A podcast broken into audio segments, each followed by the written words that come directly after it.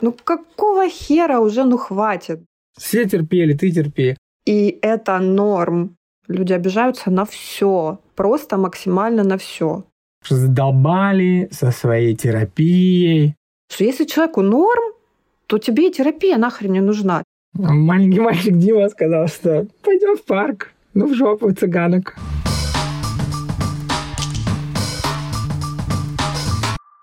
Здравствуй, меня зовут Дима Пюре, и ты слушаешь мой подкаст «Причиняю добро». Этот подкаст предназначен, внимание, только для лиц старше 18 лет. Как я люблю говорить и как меня уже копируют, если тебе пока нет 18 лет, пожалуйста, немедленно переключи на другую радиостанцию, другой подкаст. Когда тебе будет 18, возвращайся к нам, послушай все, что здесь происходило. Сегодня выпуск очень необычный. А как и все, наверное, какие у меня выпуски бывают. А сегодня у меня гость один, хотя обещал два. Гостя зовут Маниса. Маниса, привет. Привет, Дим. С нами должна была быть э, наша подруга Валя. Э, Валя приняла решение, что не может участвовать в этом выпуске. У меня будет с ней отдельный выпуск когда-нибудь позднее.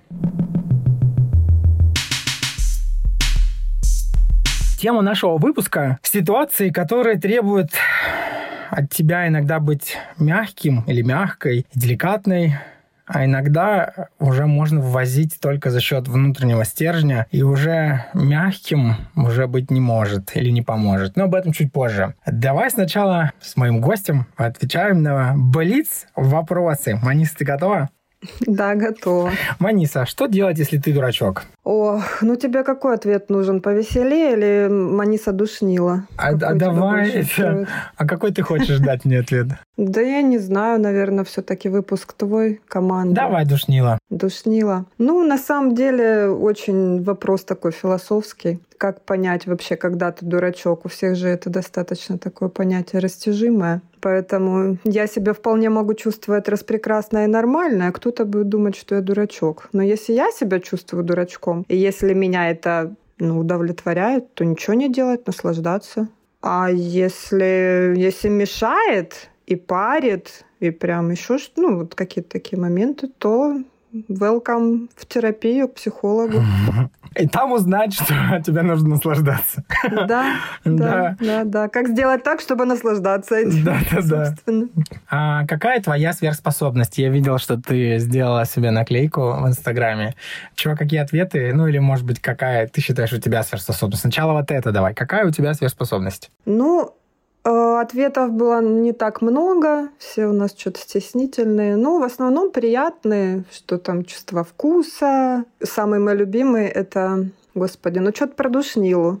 Какая-то я приятная душнила, что-то в этом роде. Ну, комплименты про красоту и тому подобное. Вот. Я скорее, наверное, я задумывалась над вопросом, в чем именно я считаю моя сверхспособность. Я, наверное, скажу так, что ну, как, как будто бы в толерантности, что ли, в общем смысле этого слова. Связано с каким-то принятием всего другого, что отличается от меня, даже если мне это не близко. Как-то так. Я это умею, практикую, и за счет этого люди часто мне доверяют, то есть, ну, условно говоря, мне совершенно все равно, с кем ты спишь, с кем ты там ходишь, гуляешь, дружишь. Если ты придешь ко мне завтра и скажешь, меня зовут не Дима, меня зовут Стул, я скажу, окей, привет, Стул, и буду называть тебя Стулом, и мне будет совершенно с этим комфортно. Главное, что при этом человек счастлив. Согласен, это так. Я что тебе только из жизни не рассказывал, ты все принимаешь так не то чтобы спокойно, а как вот нейтрально, по нулевому, что ли. Так и есть.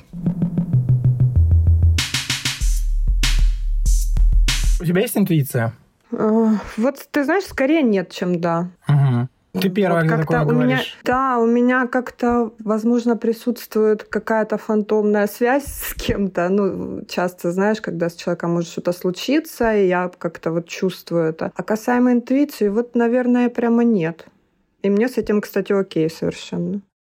Вот если бы ты была, понимаешь, что гипотетический вопрос, но вот тем не менее, если бы ты была руководителем, ты была бы разумным руководителем? Ох, Ну, я бы старалась.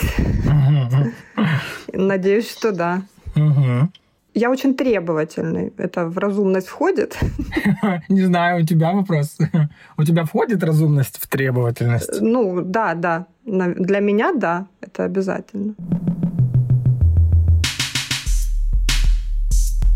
Чему ты должна обучиться в жизни? Обучиться? Ну, на данный момент, наверное, психологии, потому что я сейчас учусь, и это основное, что меня сейчас интересует, и наверное, первое, что приходит на ум.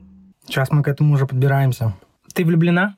Да. И последний вопрос. Грядут перемены? У тебя грядут какие-то перемены в жизни? Да, великие. Ну, мы закончили с Блицем. Давай, чтобы мы приступили к такой теме. Она сейчас, конечно, я понимаю, что каждый третий подкаст о психологии, наверное. Или, может быть, это эффект, что я слушаю, и у меня в подборках все такое. Поэтому так. Перед этим расскажи, пожалуйста, о себе, где ты родилась, почему выбрала сейчас такую профессию, и, в принципе, какую-то свою историю, чем бы ты хотела поделиться. Ой, ну, родилась я в городе Майкопе. Тогда это еще был Краснодарский край, Республика Адыгея, он стал не так давно как-то той жизни майкопской я и не то, что не люблю делиться, но особо как-то и вспомнить нечего, потому что достаточно там не весело было, скажем так. Какая-то уже более, скажем так, человеческая жизнь началась, когда я в Краснодар переехала. Ну, жила я там до скольки, наверное, до 21 года примерно. Там Майкопе я выучилась на мастера маникюра, работала мастером маникюра. Потом переехала в Краснодар, тоже работала на этой же профессии. Потом закончила медицинский институт на зубного техника зачем-то, с красным дипломом тоже зачем-то. А, но как-то вокруг да около ходила все время психологией, интересовалась давно. Философия, психология, эзотерика даже немного. И все-таки ну, как-то, наверное, в какой-то определенный момент, когда начала более глобально собой заниматься, исключила максимально токсичных людей в своей жизни, поверила в себя и что-то такое думаю, а почему бы и да? Я же буду офигенным психологом. Вот, и пошла учиться на гештальт-терапевта. Так очень вкратце, если. Вот ты говоришь такую фразу, что я же буду... Почему у тебя такое ощущение? Я почему-то вот стойко уверен, что люди приходят в терапию учиться, разбираться, чтобы помочь себе сначала, потому что это самая такая яркая потребность. А потом уже у них появляется, ну, как мне кажется, появляется какое-то желание уже помогать другим. У тебя такой же путь вот был принятие этой профессии или как-то по-другому? Ты знаешь, наверное, 50 на 50, потому что, учитывая, что я всю свою жизнь была белой вороной, и так или иначе, несмотря на то, что сейчас уже есть интернет, разные люди, все равно как-то я вот выделяюсь, получается, так невольно. А чем ты выделяешься? Как? Ну, я не знаю, вот как будто бы я все время другая. Не знаю, какая. Это замечают, кстати, чаще ну, люди, а не я. Мне все время кажется, да самая обычная вообще. Ну, чё, господи, ничего такого-то. Но это вот прям выделяют постоянно до сих пор люди. Я как-то, наверное, знаешь, ну, понятное дело, что и для себя, как вот мы любим говорить моим коллегой, другом, почему мы пришли в психологию, это я не хочу жить с Хэллоуином в голове. вот. И как бы и не только касаемо этого, что помочь себе, но и другим помочь. Наверное, ну, потому что откликается людская боль, когда им плохо, когда их не принимают, а это очень частое явление. И вот все-таки какое-то такое, да, где-то напополам и себе, и другим помочь. И угу. Это, собственно, идеальная профессия. Вот поэтому, собственно, мы сегодня поговорим о таких ситуациях. Тема сегодняшнего нашего выпуска – это ситуации, когда э, себя нужно поберечь, например, да, ситуации, в которых нужно быть деликатным, мягким. Как ты думаешь, какие это могут быть ситуации? Когда нужно себя или другого поберечь? Когда нужно подбирать слова? Ну, например, я давай сначала расскажу, почему э, готовясь к этому выпуску, я подумал, что было бы здорово позвать Валентину. Я с ней об этом поговорил, но когда разговаривал, я старался быть, ну, подбирать слова, хотя она об этом не просила меня. Э, это и есть моя там деликатность, что ли, да, или когда я знаю, что у человека что-то происходит в жизни, то Ну, я стараюсь таким способом поддержать. Для меня это и есть мягкость и деликат... деликатность, и это э, позиция силы, э, потому что когда я не могу быть мягким, деликатным, когда я там без сил, не в ресурсе, у меня точно не получится э, подбирать слова. То есть я считаю, что вот таким можно быть только когда ты в ресурсе. Вот все, что я на это наговорил. Есть у тебя мнение какое-то? Ну, я, честно говоря, деликатностью особо не отличаюсь. Нет, конечно же, я человек адекватный, я понимаю, что там, если у человека а, что-то случилось, естественно, я как-то с ним мягка, но, тем не менее, мне более ближе, наверное, нулевая позиция. Это ну, часто как-то промолчать тактично или еще что-то, потому что, ну, не всегда необходимо с человеком быть нежным, скажем так. Потому что очень часто бывает, что эта нежность затягивается, человек начинает сопли жевать, скажем так. А тут я такая, здравствуйте, добрый вечер, я вам сейчас всю правду расскажу. Ну, то есть я... Нет, конечно, как терапевт я максимально безопасна, естественно, но я имею в виду, что я могу прям в лоб и конкретно говорить совершенно, ну, не, не смущаясь, что ли, даже с друзьями. Особенно, когда это уже ну, максимально долго. Одно дело раз, два, пять, десять, да, когда человек одно и то же страдает, э, что-то говорит, думаю, ну, блин, ну сделай ты уже что-нибудь в конце концов. А он при этом продолжает, продолжает. Ну, короче, могу сказать, ну какого хера уже, ну хватит, блядь. Ну, ну, правда. Ой, ну ведь с другой стороны, знаешь, когда вот так, какого хера хватит, я вот тут сейчас э, резко в карьер могу броситься. Но если у человека Нет, это ну жизненная это... какая-то вот история, и вот э, так же вот не всегда получается. И вот зная вот эту его особенность, э, ты понимаешь, что ну, тебе со стороны легче, да, с этой проблемой посмотреть, потому что у тебя, допустим, ее нет. Сказав ему хватит, да хватит страдать на эту тему, ну блин, нет, но ты же понимаешь, что я именно так не скажу. Ну да. У меня уже так или иначе профдеформация, я все равно понимаю, как максимально тактично это сделать. Я имею в виду, что я, ну, допустим, условно маме своей, например, да, вот она ноет, ноет, ноет, ноет, и я возьму прям вот уже конкретно скажу, мам, ну, прекращай, давай, завязывай. Ну, это я часто говорю, так, завязывай своими вот. дешевыми манипуляциями. Смотри, а, эта позиция мягкая же с позиции мягкой силы. Ты мягко и деликатно, спокойным голосом сказала. Для меня да. Но угу. за счет этого часто люди меня ну, считают жесткой, потому что я часто говорю правду, которая людям не нравится. Угу. Ну, уже их дело, конечно, принимать, не принимать. Знаешь, почему, но... да? Потому что прав... для правды нужен внутренний стержень. Ее же надо вынести. А вот с внутренним стержнем, это все говорят, что у них внутренний стержень. А вот пойди его выдержи, э, э, правду эту. Слушай, ну чтобы его этот стержень внутренне обрести, для этого нужно что-то делать. Если при этом бесконечно мусолить и плакать, ты же прекрасно понимаешь, ну, что, возможно, я, условно говоря, там, тот самый катализатор, который, ну, человек хотя бы призадумается, потому что все что обычно? Да все будет хорошо, да Ой, ты весь такой прекрасный, это. да вот все такие козлы, один ты хороший. Ну, может быть, так и надо, но немножко по-другому как-то, потому что и очень часто люди люди в этой каше потом варятся ну, да. бесконечно. Это вот, э, поэтому... как же эта книга называется? «Ловушка счастья». Книга есть такая. Я не помню автора, у меня очень плохо с названиями, но она меня зацепила. Она и правда не вся перекладывается легко на жизнь, там есть сложные какие-то вещи, которые не получается легко практиковать, ну, может быть, по крайней мере, пока. Но вот что мне было очевидно из первых двух-трех глав, это то, что вот это реально, когда все будет хорошо, ты потерпи, потом наладится, и это можно называть синдромом отложенной жизни или что-то еще,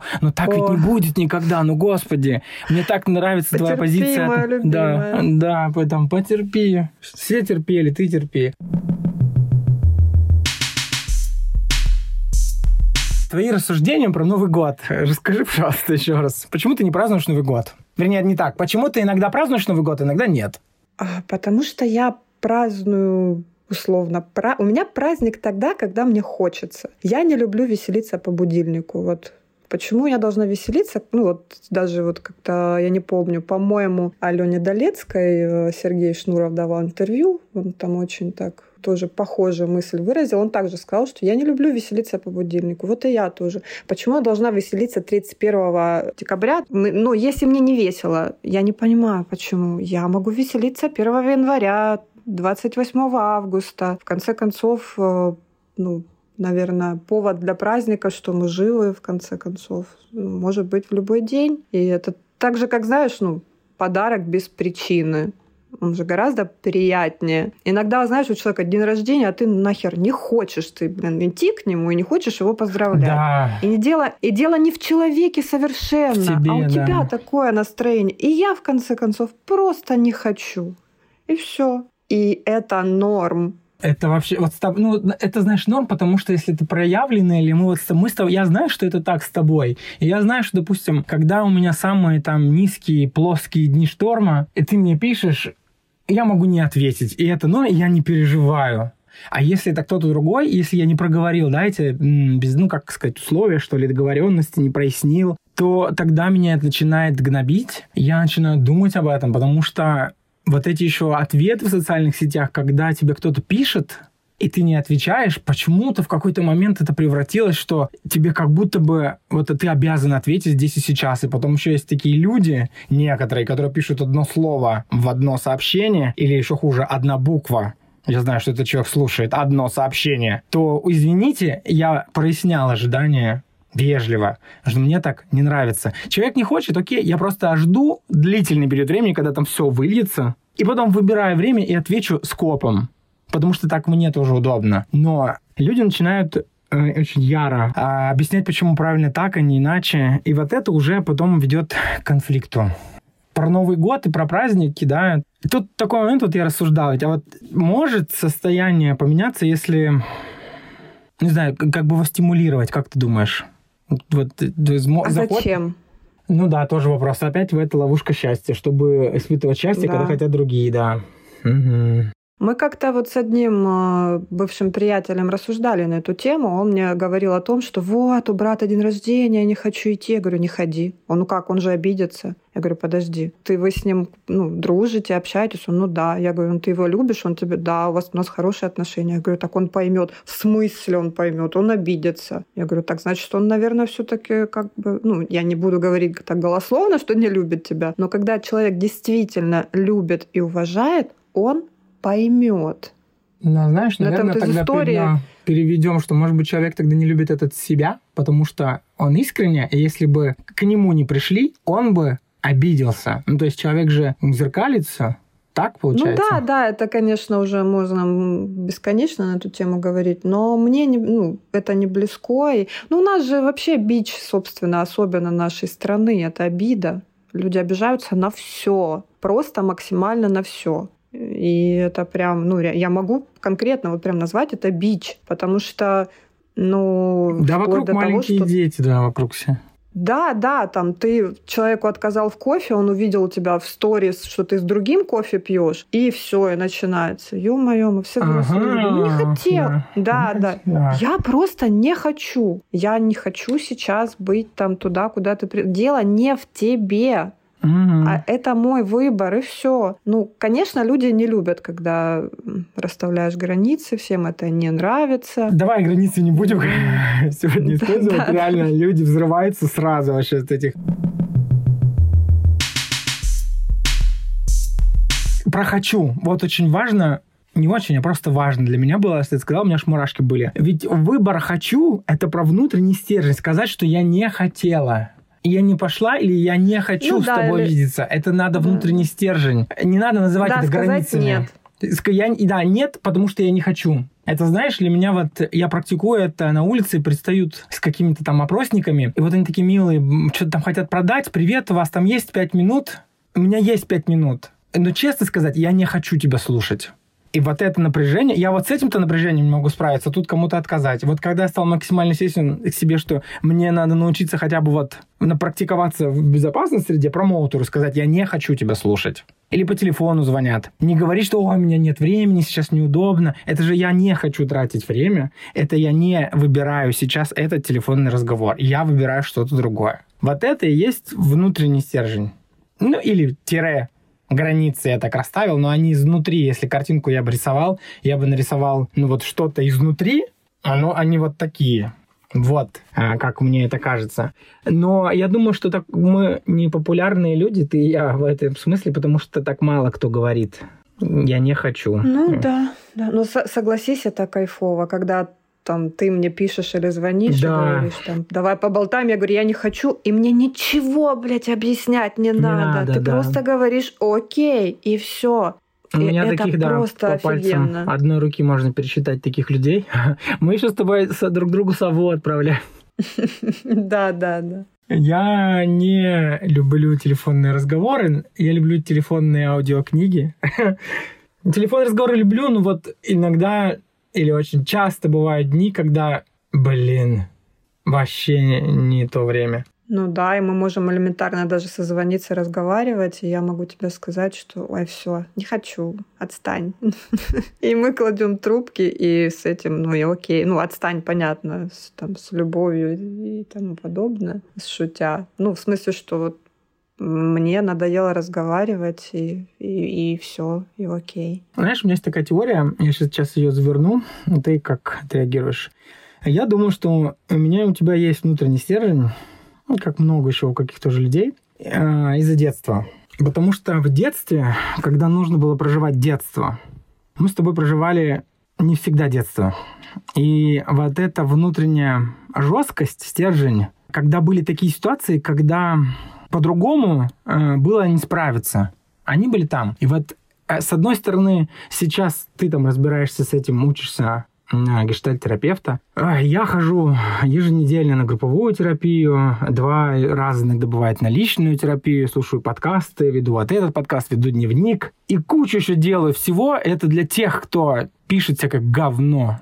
О чем вы не видите или не знаете, это не означает, что этого не существует. Чтобы вот эту силу смягчить, да, чтобы сейчас легче жилось. Потому что вот это все вот это долгое время нам это помогало, защищало, потому что вот оно с детства сформировалось и привело к чему привело. Похоже на тебя? Или ты как-то по-другому это видишь? Да, да. Как-то я, да, очень рано я повзрослела и какие-то вещи поняла. Но я прекрасно помню момент, когда я пришла в первый класс в школу, и я уже понимала, что я сильно отличаюсь, потому что у меня, там, условно говоря, нестандартная для советского времени сем- семья. У меня папа не ходит на завод, а он по тем временам там, бизнесмен. Это было что-то вообще какое-то нереальное. У меня максимально девиантный брат. Город небольшой, все друг друга знают, семья достаточно известная в городе. И я просто понимала, что если я сейчас не покажу свою силу, то меня могут затоптать просто-напросто. И я пошла по такому пути еще вот с тех времен. И вроде как получается. У тебя был буллинг в школе? Ты знаешь, ну, наверное, нет. Меня очень сильно боялись. Хотя я ну, никакая не буйная,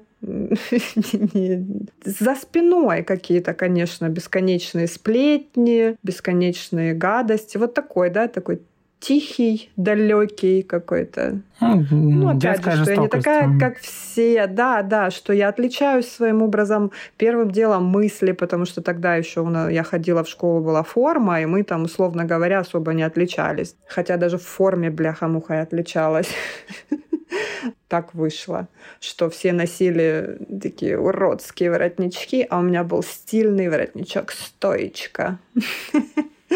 Ну, как-то, конечно, гадости говорили. У меня больше буллинга было от учителей. Это скорее чем от одноклассников, да. А, да, потом одноклассники это поддерживают. Я вот сейчас сижу, погружаюсь в свое, я, наверное, тоже скажу. Учителя не всегда святоши.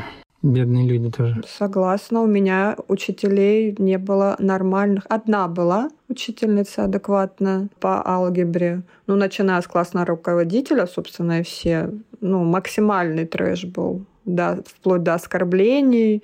Мне в лицо кидали грязные тряпки. Просто потому, что я не нравилась, блин. Да. Вот. У меня такая... Ну, у меня вообще было... Я тут недавно рассказывал себя в блоге, в Инстаграме про школу, в которой учился я. Меня поддержал человек, э, сказал, что Дима, так в этой школе всегда так. Я вспоминаю с ужасом все, что происходило в школе. Я, наверное, сегодня расскажу. Я давайте так постараюсь э, не сильно на эмоциях рассказать, но Я через детство не помню а, в связи с э, там, несколькими эпизодами сексуального насилия, и я не буду сейчас об этом рассказывать. Я расскажу о буллинге в школе. Помимо того, что у меня так жизнь уже была частично не сладкая, а, по понятным причинам я отличался. Ну, у меня были там, по-моему, один год, я сидел просто на заднем... Вернее, так, меня посадили а, сначала там это я помню. А, с девушкой на первую парту. Она была отличница, красивая. А я не разговаривал. В связи, ну, вот, в связи с таким событием я просто молчал. И я делал домашнее задание, но я бы не хотел себе какого-то экстра внимания. Я ходил в школу, но не разговаривал. Конечно же, что думают учителя? Надо там разговорить, вызвать доске. Когда э, в таком состоянии ребенок выходит, получает еще большего. Я получал еще большего хейта. Я мог стоять 40 минут от меня 40 минут публичного позора. А после этого на переменах э, тебя подкарауливают и что-нибудь еще. Ну, короче, это я все вынес, меня пересадили на заднюю парту, где я преспокойно весь год сидел, ковырял в книжках сзади. Знаешь, там такие шкафы стоят сзади, вас стояли с дополнительной литературой в кабинетах? Нет. Не было? У нас была очень маленькая библиотека, но в, в классах были размещены, не, ну, там, полки, не знаю, может, так бывает. Ну, вот у нас, короче, было так. Я вот я ковырял какие-нибудь книжки, рисовал в них, гадости писал всякие. Но не участвовал в никаких беседах. А пока меня не вызвали а, уже родители, и мне уже не, не, не поговорили, не сказали, что, Дима, тебя скоро переведем в школу специальную. Я сильно испугался и начал резко дружить со всеми. Но э, дети-то это все запомнили. Я с ужасом вспоминаю уроки физкультуры, когда люди, которые отличаются, я там откровенно, ну, не знаю, по мне они, может быть, тоже считывали, чувствовали, что мне не нравятся девочки, что мне нравятся парни. Хотя я, конечно, это никак не проявлял в постсоветской России а, открыто до ужаса, что могло происходить, до унижения. Я такой был не один, у нас в классе таки было несколько, как э, издеваются. Или на уроках труда, когда к тебе могут подбежать, снять брюки э, и вставить, или попытаться вставить черенок от чего-нибудь. И э, учителя бездействуют, бездействовали. И я подходил, рассказывал, просил. Школьный психолог — это отдельная тема. Она мне предлагала аспирин один раз. Какая прелесть. У тебя, говорит, голова болит? Сколько нужно было набраться мужества и рассказать. В общем, я не думаю, что эта проблема сейчас решена. Я хочу о ней рассказывать. Я читал недавно очень большое исследование. А то, что сейчас, это в еще больших масштабах, но в масштабах кибербуллинга. Где-то так со мной продолжалось долго, наверное, даже со старшей школы у меня потом появились уже там друзья, которые мне помогали себя отстаивать. А выход после школы, э, это я всегда дожидался мужества. Со мной ходила подруга детства, чуть ли не единственная, которая помогала мне отстаивать меня. Э, и нужно было просто отбиться рюкзаками, камнями от детей, от остальных, чтобы выйти, пройти два двора, и потом с синяками или с кровью дойти до какого-то другого перекрестка, когда от тебя отстали. Вот э, много лет ужаса, помимо другого ужаса. Вот, пожалуйста, Оттуда стержень. Хочешь сказать что-нибудь из твоего ужаса? Ну, мне любопытно, а у тебя вот это молчание было только с детьми, с одноклассниками или с учителями тоже? Ты как-то Со всеми учителями, кроме учителя английского языка. Я поэтому так хорошо знаю язык, потому что она умела найти подход ко мне. Я попросил уже потом родителей, чтобы они оплатили мне там дополнительные занятия. Я с ней занимался отдельно. Для меня это была такая душина. Ой, ну, у меня вот, кстати, про учителя, про которого я тебе говорила э, по алгебре. Ну, не сказать, что для меня алгебра стала отдушиной, потому что научилась я в школе очень плохо. Вот я тоже молчала, но я молчала, что касаемо учителей. Я там вот эта вся история к доске или встать, ответить. Я даже если знаю, я промолчу. Я скажу, что я не знаю. Мне проще, когда мне просто ставили двойки и не трогали меня. Вот с коммуникацией с одноклассниками, со всеми все было прекрасно. Вот говорю также, ну, что меня так скорее побаивались. И с этим все окей было, общалась, и друзей было много, и тому подобное. Еще там танцами занималась э, полупрофессионально, скажем так. Выступали, все дела. Мне главное не разговаривать было. Вот сцена, как-то у доски, вообще, в принципе, встать, там какое-то стихотворение рассказать. Для меня это было чудовищно все. Ну вот. И ну, я помню замечательную историю, как в очередной раз маму вызвали в школу за какой-то херни совершенной. И вот эта учительница, я как сейчас помню, как ее звали, Тамара Зуберовна, Так и звали? Зуберовна? Тамара Зуберовна, да. Ну, она дегейка. А, и, в общем, она подошла к моей маме, ну, ей это совершенно 150 лет не вперлась, и она говорит маме, а кто вашему ребенку сказал, что она тупая? У меня мама опешила просто. А она говорит, в смысле? Она говорит, ну, она полной уверенности, что она тупая. И, и как-то ей это почему-то вбили в голову. Ну, там уже не было времени на дальнейшие разговоры. Там маму вызвали опять из там, за очередного, наверное, моего инакомыслия или там внешнего вида не какого-то не такого. И ну как-то вот касаемо, да, что я же говорила, что институт я закончила с красным дипломом, причем совершенно бесплатно, никому не давала денег, я там была старостой, да, казалось бы. И вот школа, такой резонанс огромный что вот именно для меня до сих пор остается школа филиалом ада и филиалом да, угнетения. Согласен. Потому что тебя максимально хотят сравнять с серой массой. Я не понимала, почему что от меня хотят, и почему меня пытаются вообще там не вопрос переделать, а вплоть до того, что классный руководитель э, на глазах у изумленной публики, как говорится, на перемене э, умывала меня Ой, у меня мурашки в умывальнике только потому, что я была блондинкой, ну, я сейчас блондинка, просто сейчас светлорусая. Тогда я прям вообще супер белесая была, но у меня были черные брови и черные ресницы. А все знали, что у меня мама парикмахер, и все думали, что я либо, ну, там, макияж делаю, либо так меня мама красит. И вот она меня умывала, умывала бесконечно при всех, вот представь. Ну, Пока, вероятно, до мамы это все не дошло, мы вызвали маму в школу, маме начали отчитывать, зачем тогда вы ей волосы красите, почему она вот такая, а не как все. Ну, то есть вот такой лютый пиздец какой-то. А мама говорит, вы в своем уме, ребенок там в шестом классе, какие волосы, вы о чем? Ну, сейчас, конечно, уже, наверное, дети в таком возрасте это и красятся, но это было все чудовищно. Вопрос контрольный к тебе, да? Ты учитель. Ты бы так поступила? Ну, нет, конечно. А, и тогда я делаю вывод, у любого, мне кажется, спроси, ну, как бы здравомыслие, либо вот что-то там из головного мозга, я не сильно разбираюсь, не эксперт. Ответит оттуда как какая-то структура личности? Нет. Ответят все так.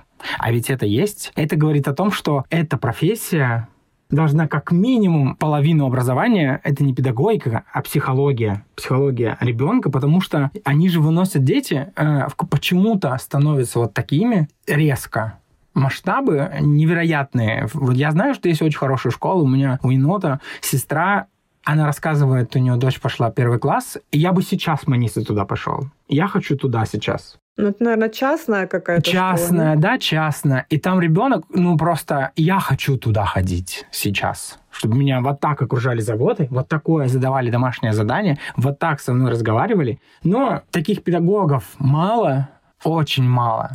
Такая школа есть в Саратове. Кому интересно, напишите, я дам контакты. Ну, там, по-моему, просто так туда не попасть. И сестра у Женера говорит, что она когда рассказывала, она говорит, ну, мы не знаем, потянем мы или нет, они с мужем какое-то время готовы дать ребенку это образование. Ну, готовы к тому, что когда-то ну, средств не станет, и она пойдет в обычную школу. И потом, ну, как бы, мой логичный вопрос, а как она после из рая опустится в ад? Как ты? Он говорит, Дима, она будет готова. Она будет просто на три головы выше, с уверенностью в себе и пониманием спокойно объяснить другим, как и что. Думая об этом, я о чем понял, что я был в детском саду. Часть этого я помню. И там было все прекрасно. И потом дома все прекрасно. Потом приходишь в этот ад, а там вообще все не так. Хотя все вроде бы тоже из детского сада. Тогда я могу сделать один вывод, что жестокости дома у этих детей которые издеваются, еще больше, потому что они же это откуда-то берут, копируют, вымещают. И тогда не такие уж э, были легкие времена в 90-х у всех и сколько было дома домашнего насилия, и поэтому ваша профессия сейчас только набирает обороты. И говорить все, кто пишут, что задолбали со своей терапией, да не слушайте, и правда, что, пожалуйста, просто переключайте. Да Ставьте... Не, не, не идите, вообще не вопрос, не, не ходите да, в терапию. Не слушайте, ставьте единички, ради бога, мне наплевать, честно. И спасибо тебе, Маниса. Что ты мне сказала, когда я тебе написал, что, блин, так много пишут этого хейта и единичек? Что ты мне сказала? Повтори, пожалуйста. Я тебе сказала, зачем ты на этом акцент делаешь, ведь столько много тебя благодарят. Из 100%, наверное, ну 98 точно. Люди вообще мега благодарны, с удовольствием слушают. Меня вон уже многие замучили расспросами, ну когда, ну когда там. Спасибо тебе, Маниса, за это. Ведь правда, это как мы ставим акцент. На чем ты делаешь акцент? Вот если делать на этом, на негативе, то и вот этот навык, который в детстве у меня не был сформирован, в том, что, ну ведь не все в аду, ну понятно, что есть какие-то хорошие моменты, а я вот мой телепроектор в голове крутит часто только плохую историю или там только негативную историю. И она на ней зацикливается. Так же было с комментариями или там на хейте. С этим тяжело справляться одному, потому что, чтобы личность э, поправилась, человеку книжка, я убежден в этом, не поможет. Человеку нужен человек, личности нужна другая личность, друзья, подруга, конечно, друг конечно. рядом. То есть вот это, вот это в книжке, вот эту фразу я выцепить бы не смог. Благодаря тебе вот эта фраза мне так запала, и мне как-то легче было справиться. Это еще были такие дни, я сейчас сталкиваюсь с кибербуллингом, а для, для, еще для ребят, кто думает, что так легко говорить на свободные темы. Наше общество еще не такое. А, я получаю различные сообщения с угрозами с левых аккаунтов, которые потом быстро удаляются а, с различным контентом. Ну, в общем, а, я понимаю, что если мы промолчим... У меня первая реакция была удалить э, подкаст, поменять обложку. Я не стану этого делать. Сейчас у меня мысли этого не делать. Потому что если об этом не говорить и прятать голову в песок, то ничего не поменяется. Поэтому готовьтесь. Насколько я вижу в окружении, конечно, мое окружение там в этом смысле выросло, многие в терапии, еще такое непаханное поле работы, в том числе и здесь, в Норвегии, не хватает терапевтов. Это у меня есть такой промо. Если вы думаете, какую выбрать профессию, то, пожалуйста, из чувства рекламы не выбирайте идти в терапию, быть терапевтом, а только из ужаса понимания, сколько нужно помочь себе и другим еще. У тебя есть такое ощущение, глядя на улицу, на сеть, интернет, что эта профессия будет очень востребована? Ну, конечно, да, она востребована, но и хочу такой момент заметить, да, что сейчас стало резко много, да, этого всего на эту тему и говорят, и рекламируют, то есть стало более доступно и масштабно. И вот такая тема пошла, что типа, ой, там вот псевдопсихологи, вот эти там, кто-то маткой дышит, кто-то еще что-то, да, типа вот это ваша психология.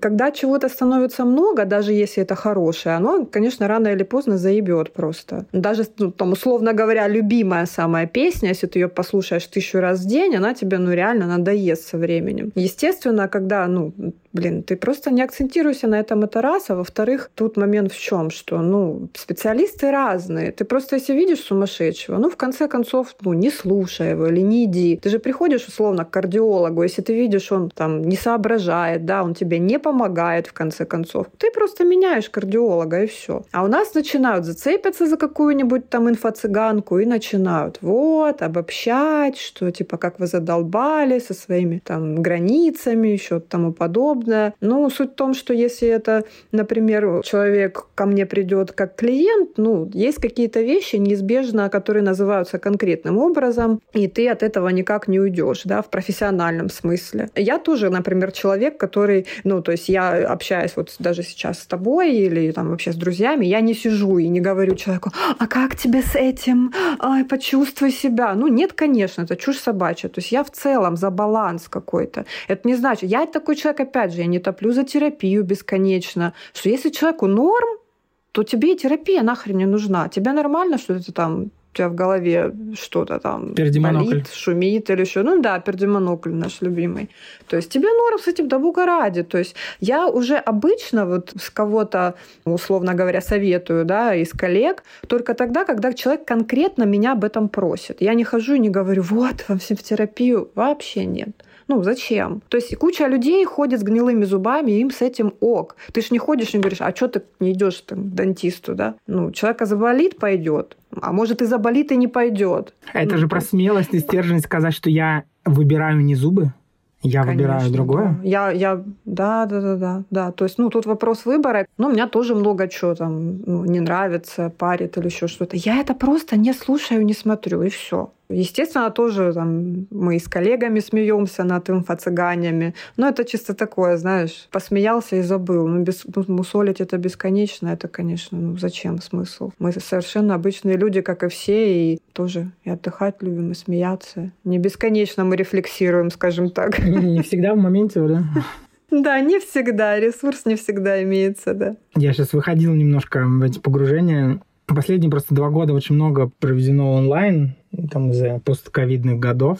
И э, думаю о том, что как мне не хватает просто побыть рядом там с тобой. Я люблю ходить с Валей, с тобой в парк Краснодар. А знаешь, что я сейчас сделал? Я не вынес этого напряжения и слился во что-то мягкое и приятное. Я, блин, когда меня вынесло?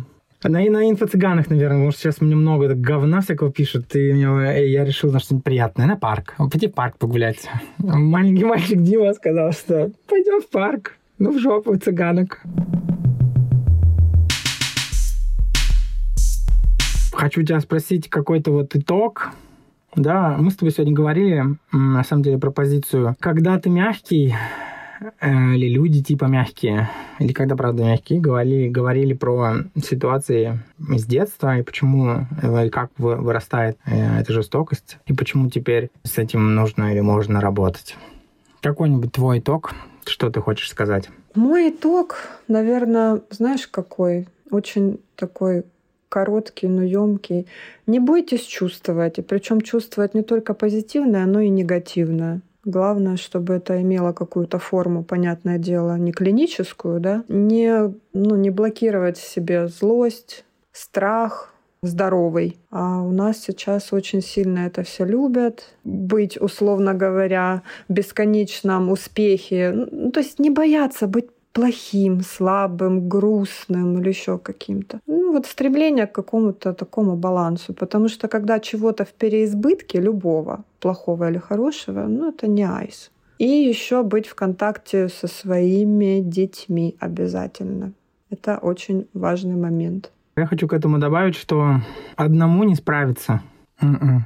Ну, я с тобой согласна, ну, мной, да, совершенно согласна с тобой. Но это мы же сейчас про себя говорим, да, как бы. Те, у кого сейчас нет запроса на это, вы никак не триггируете, вам кажется это бредом, выключайте следующее шоу, а, ничего дальше интересного уже не будет. Весь трэш рассказали. у кого есть запрос все-таки, что делать? Мне в свое время помогла ты, мы тут еще немножко поговорим, потому что в какой-то момент я же про терапию личную, она где-то все время была в мире телевизора, э, лично рядом ее нигде не было, вербальная. У меня была только невербальная часть тела, потому что я вообще не мог себе в голове представить, что о таких вещах я могу кому-то рассказать. А ты рассказала своим примером, что ты ходишь, и в какой-то момент я понял, что я могу у тебя спросить на всякий случай номер телефона терапевта. Любого. Потому что мне больше, ну, как бы, мне было страшно искать. Вот сейчас тебе говорят, ой, нельзя советовать, не советуйте. Да в жопу идите. А если у вас спрашивают, дайте какой-то контакт человеку. Потому что если человек уже спрашивает, он набрался смелости, и, возможно, это был пик смелости. Как сделал я? У меня был супер ужасный день. Но в тот день я позвонить не мог. Мне нужна была моя психика какой-то спасательный круг, что он есть. И поверьте, ваша психика тоже может так сделать. Возьмите какой-то номер телефона какого-то терапевта, и это будет ваш путь поиска своего терапевта или там своей помощи, ну, чтобы он у вас был. Найдите в вашем окружении знакомого, у кого это есть. Например, не обязательно. Меня. Да. Или там всякие сейчас много платформ. Ну вот э, иногда платформа, когда у тебя там порушенная психика, как у многих или как у меня, разобраться с техническими сложностями в такие дни бывает очень большой челлендж. А еще там всегда платно, ты не понимаешь, деньги надо заплатить, а их мало, страшно, а будет нет. А, это не самый хороший способ для, для, для первого раза. Имейте какой-то запасной контакт. И если нет смелости на это, поговорите об этом с друзьями. О чем-то другом хотя бы. Выйдите в контакт с человеком. А, мне Маниса тоже в этом помогала. У нас есть аудиокниги, когда я не могу вынести или не мог вынести да, беседу вдвоем, потому что там надо увидеть не только себя, но и другого. Это легко сделать, когда это длинное аудиосообщение. Аудиокниги мы с Манисой называем. Когда ты, условно, там сколько-то рассказываешь долго, ну, записывайте свой подкаст но в WhatsApp. Своим друзьям расскажите что-нибудь туда. И договоритесь с каким-то человеком, что он вам будет отвечать. И у вас будет коммуникация, связь другим человеком. И уже из более спокойного дня все-таки снова ищите помощи потому что для психики нужна другая психика. Что могу посоветовать не делать? Это, возможно, не делать это с близким партнером, со своим, потому что там уже тоже есть какой-то уже клубочек, как это сказать, триггеров и проблем. И тогда эти два клубочка свяжутся в больший. Это к твоему итогу мое добавление. Если вы дослушали аж до сюда, то значит у вас все-таки был к этому интерес. Пожалуйста, себе в этом сознайтесь, например. Спасибо, Маниса, спасибо за твою историю, за участие. Я думаю, что мы с тобой запишем еще не один эпизод. Пойдешь еще? Спасибо тебе, что позвал. Да, с удовольствием, конечно. Что-то мы сегодня и не поплакали, ну, поржали опять, да. Сегодня не было... Вы бы видели, как мы с Манисой готовились. Мы записываемся оба в супер странных обстоятельствах. В супер странных... Не, ладно, не в супер странных. Я в странных. Я в шкафу. Подписывайся на мой подкаст на многих альтернативных историях. Не знаю, почему их называют альтернативные. Давайте так. Apple подкаст, Google подкасты, CastBox, Яндекс Музыка, Spotify, Soundstream и многие другие. Можете подписываться на мой блог в Инстаграме. Я когда-то там что-то веду, э, иногда не веду. Если Маниса пожелает, оставлю ее блог тоже. У нее очень интересный Инстаграм, посмотрите. Следующий выпуск будет про... Ой, ну про душу я с вами хочу порассуждать, про духовный опыт, как-то так. Может быть, какой-то вот такой мистический будет выпуск. Наверное, у меня я буду один там, мои рассуждения на этот счет. И противный э, опыт души — это опыт стада, такого быдла. Я бывал там и там. Спасибо, что дослушал аж до сюда. Всем пока. thank you